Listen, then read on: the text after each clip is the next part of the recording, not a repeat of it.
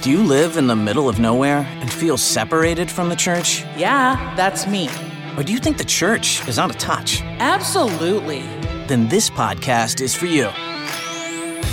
Coming to you from the Diocese of Sioux City. What? Where the hell is Sioux City? Welcome to Outcast Catholic with your hosts, Father Shane Demon and Father Travis Crotty. Ladies and gentlemen, welcome back to this edition of Outcast Catholic. I'm Father Shane Demon. I'm Father Travis Crotty. Father, it's good to be with you in these days of June as we're recording this podcast. Um, June's a great month, Feast of the Sacred Heart, but also just recently we celebrated the Feast of Corpus Christi, the solemnity of the body and blood of our Lord and Savior Jesus Christ. One of our favorite um, healing students. I won't. I won't call him out. Um, you'll probably know who I'm talking about in a sec, but Okay. he hangs around. He comes to a lot of stuff. You, he might have had a, a pretty awkward encounter with you during our pilgrimage that we met you at St. Louis. Um, Uh-huh. He accidentally he was talking. He talks fast very often, and he accidentally said Corpus Crispy the other day instead of Corpus Okay. Christi, which became kind of a funny thing because sometimes you know, well, altar breads get a little dried out sometimes, sure. crispy. So, anyways, So we celebrated Corpus, Corpus Christi, the body of Christ. Christi, that's right. That's right. Yes. uh, the solemnity of the body and blood of our Lord Jesus Christ. And what we're seeing, at least for for us, con, you know, recording here uh, these podcasts in the context of the Midwest of the United States, but I think it's happening around the country. We're seeing just recently in, in these past few years a real resurgence of Corpus Christi processions, yes. um, wanting to be um, really present to honor the the uh, the sacred presence of our Lord, present in the Eucharist, um, and doing so in a very formal, solemn way of a procession shows that honor, shows that respect, that the King of the universe is still with us here in His Eucharistic presence. Uh, But it also takes our Lord to the streets. It gives an evangelical witness to say, if we have this great gift, why not share it with the world, and why not actually show people Jesus? you go figure, right? Well, and it's interesting because today more than ever, those processions in a, as we've talked so often before, right, about this, the lack of a Christendom culture, right? I mean, if you would have done a Eucharist procession in the past, it would have been beautiful and everybody's there. And, you know, I experienced a, a Eucharistic procession in, in Torino in Turin, Italy, when we were there together, Father Shane, with that Eucharistic miracle church that we mm-hmm. stopped at. There mm-hmm. was a procession on the feast day of the Eucharistic miracle from the cathedral where the shroud is and where um, Pier Giorgio Frassati is buried to that church. Mm-hmm. And getting to see a Eucharistic procession in Italy, right? People were popping out of their balconies and kneeling, and genuflecting as as the Blessed Sacrament was processed by, right? Because there's this, you know, ingrained Catholic culture. And I got to experience a Eucharistic procession in Guatemala when I was there studying Spanish. That particular diocese, they have such devotion to this feast and they love their processions that every parish in the diocese gets one day of June and, or July. They expand it all the way out to celebrate the feast so that they mm. can have a procession so they, they can kind of spread the resources. So I once mm, went on beautiful. a four hour Eucharistic procession in the, in a mountain village of Guatemala. But it's interesting today, especially in the U.S., that the kind of odd extra outward facing kind of gesture and posture of the church, it's different than it probably has ever been, right? When you went down the street, just, I mean, even in the past in the U.S., but just like in Italy, there, there's not a certain hostility toward the faith, nor is there kind of that indifference. It's there. There's an ingrained, oh yes, I know what this is. Um, you know, in, in Guatemala too, everybody had their houses decorated, the streets decorated. Everybody came to the procession, even if not just for the tradition of it. But now there's something different, right? There's something saying, no, we do believe um, that Christ is present with us, and we have a desire to to to share that and make a public, you know, gesture of that to the world. So yeah, it's pretty striking. Yeah, that's beautiful.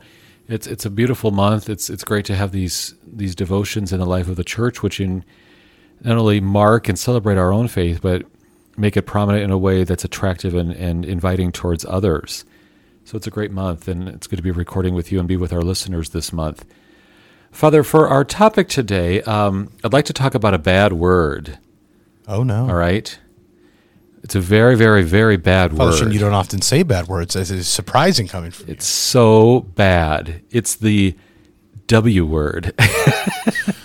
and if that's Whoa. not if that's not immediately, you know, calling to mind something in your profane vocabulary, uh, if that's not immediately ringing a bell with profanity, We I had wanna talk parents who about- just who just slammed the volume control down on the on the car radio. they clutched their pearls. How dare these priests use a bad word? we're going to talk about a bad word today. It's the W word. It's the word worthy. Oh, everybody. Now, what? what? Shocking and scandaloso. I know, you know, the word worthy does not exactly come across as as a uh, profane word. It doesn't exactly scream, you know, cursing or profanity. But I'd like to talk about that in terms of the spiritual life and what that does to us as a bad word when it gets deep into our vocabulary, into our deep into our spiritual psyche, and how that can really ingrain in each one of us a sense of being an outcast before the Lord and before His bride, the church, the communion of believers. Um, the bad word worthy. And so, wh- wh- where does it come up as? It comes up all the time as like, well, I'm not really worthy of God's love, right? Don't you remember that really, really bad thing I did like five years ago? Clearly, that means I'm going to hell and that the Lord really can't offer me true redemption, Yeah. right? Um, I'm not really worthy to go to prayer and receive graces of consolation, similar to what we discussed, you know, a couple of weeks ago in that episode. I'm not really worthy to have Jesus improve my life because I'm so terrible. Um, and for anyone who's kind of fought with um, lots of self loathing, anyone who's really dealt with uh, a lot of negative self talk in which we tell ourselves that we're full of these lies, you know, I'm not worthy, I'm not worthwhile for anyone's time and attention, and certainly Jesus doesn't even love me um, because I'm, I'm just not worthy of his goodness. I'm just not worthy of actually having a life full of blessing. That becomes really, really poisonous in the spiritual life. And, it, and, and we have to start asking ourselves is the self loathing and the lies that we tell ourselves really rooted in a false vocabulary that has to be really exercised out of our life? It really has to be um, uh, removed, you know, just because of its poisonousness. Does that make sense? It makes a lot of sense. And not just removed, but then actually given a proper understanding because that word actually does come up in some ways I'm thinking right now. The most typical, you know, experience of hearing that, and you're obviously in seminary formation now, is the classic, I don't feel worthy, right, to become a priest, right? Because of my sins, because of my weaknesses, because of my inadequacies, I don't feel worthy, right? So then the measure of my worthiness is on me, right? And my how how well I've done or how well I haven't done. You know, I've been talking about this recently, Father Shane, and I think this taps right into it. When we live out of that lie of thinking that we're not worth anything, we're not worthy, and this has come up a lot in my own prayer. But I was sharing with the men on the on the the recent trip to the Rockies, the quest trip we talked about. When we find ourselves in that lie, then we often waffle back and forth between inadequacy and pride Mm-hmm. right? We flip back and forth between I'm feeling so crushed by my feelings of unworthiness that then I need to overcompensate through pride.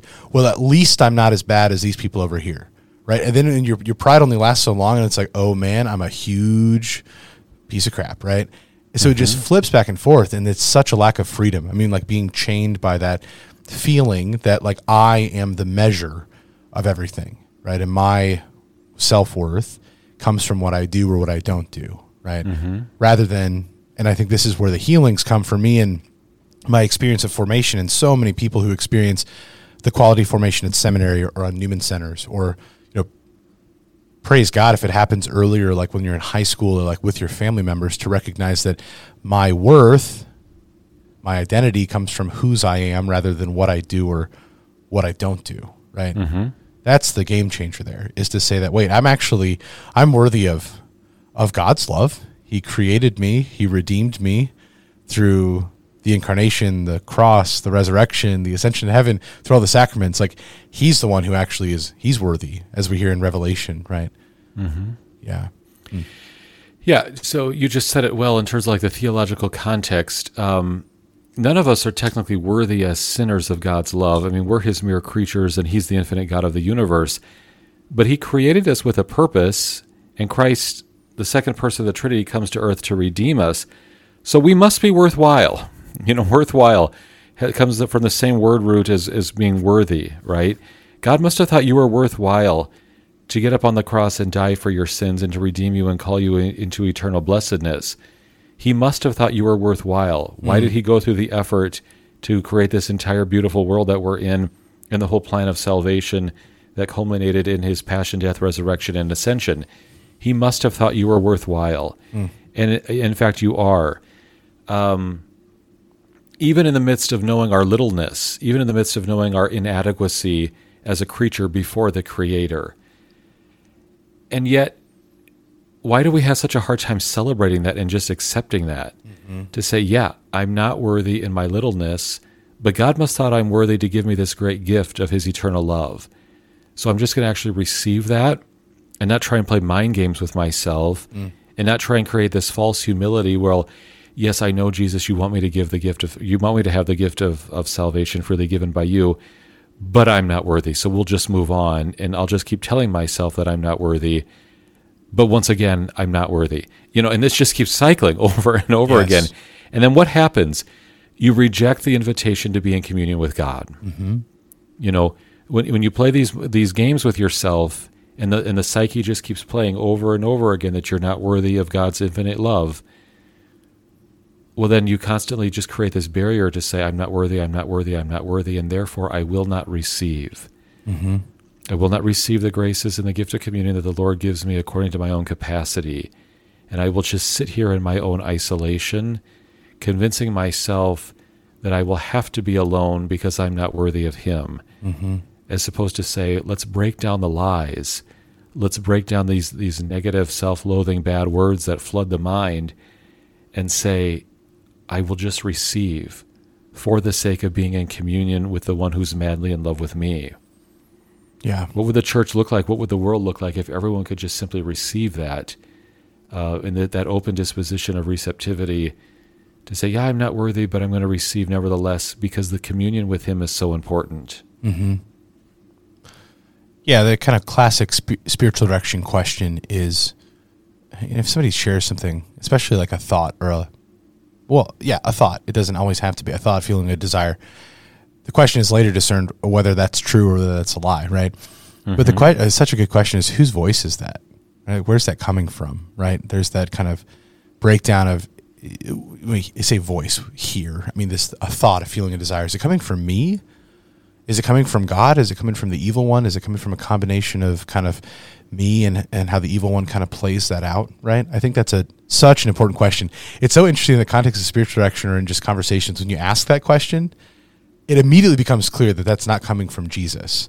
Mm-hmm. Right. This feeling, this overwhelming feeling of my unworthiness before him, is that coming from God? Who's it coming from? Right.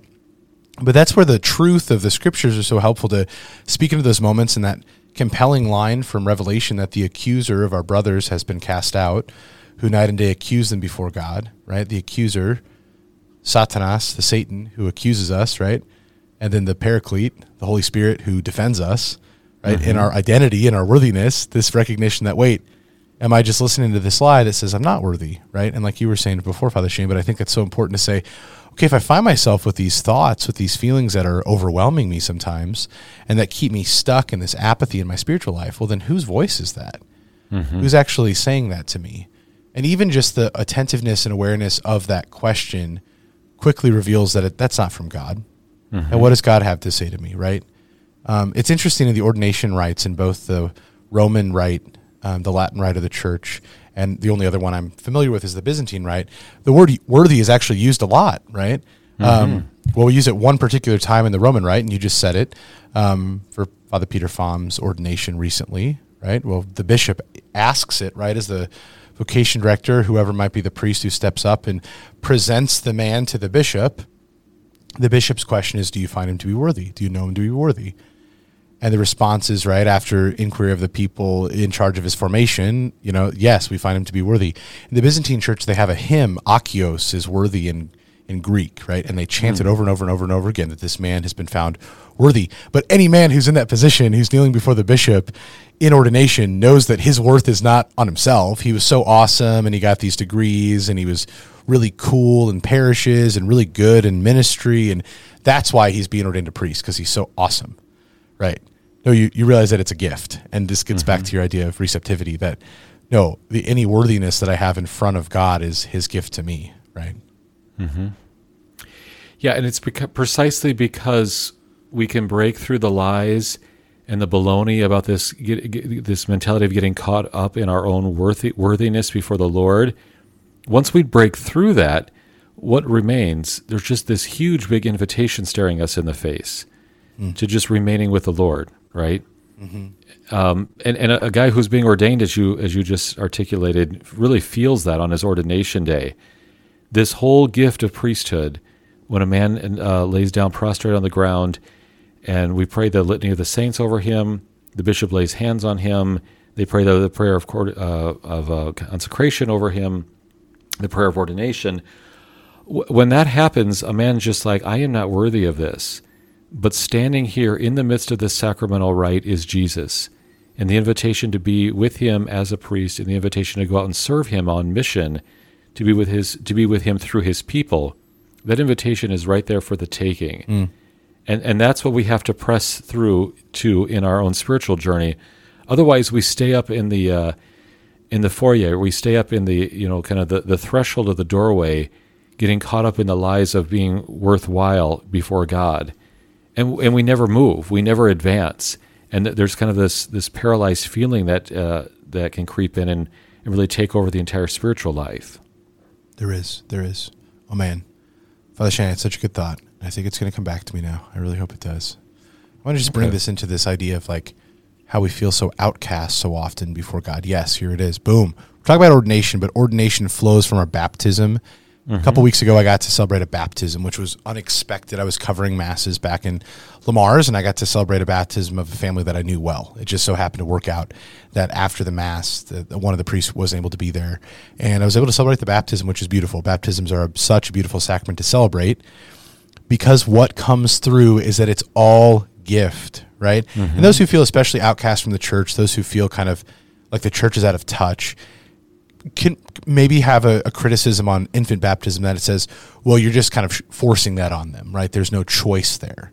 Mm-hmm. But I think if mm-hmm. you're a parent and you you're realizing the gift that you're you're wanting from God for your child, right? And the the baptismal liturgy actually like says these things, right? Like you're asking for this gift from God.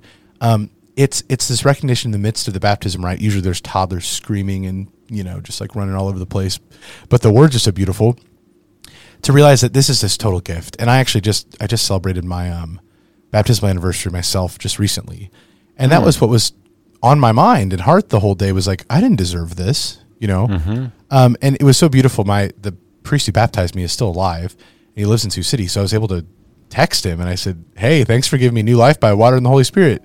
Thirty, you know, thirty years ago. I don't know. Could you hear that phone call coming through? No. Oh, you didn't hear good. it. Well, I heard it in my headphones, so I'm glad that didn't work out. Anyways, Father Max Carson, sorry I couldn't talk to you right now because we're recording podcast. But anyways, um, yeah, this recognition that baptism is this first place where I experience my worthiness before God. He has mm-hmm. called me, right, and named me his beloved son, you know, as he identifies me with Jesus, who's now present with me through the power of the Holy Spirit, right? There's a real recognition that my worthiness comes from him, that he's given right. himself to me. Yeah. Good thoughts. Well, Father, it's good to be with you. Uh, thanks to all of our listeners for tuning in. Uh, just keep track of kind of the uh, the, the self talk that we give ourselves, and receive the gift of God's eternal love in a deeper relationship and a call, an invitation to communion. Thanks, Father. Let's keep each other in prayer. Likewise, remember, you're worthy in God's eyes. Amen. God bless. Bye. Thanks for tuning in. Send your questions and comments to outcastcatholic at gmail.com. Catch you next time, and God bless.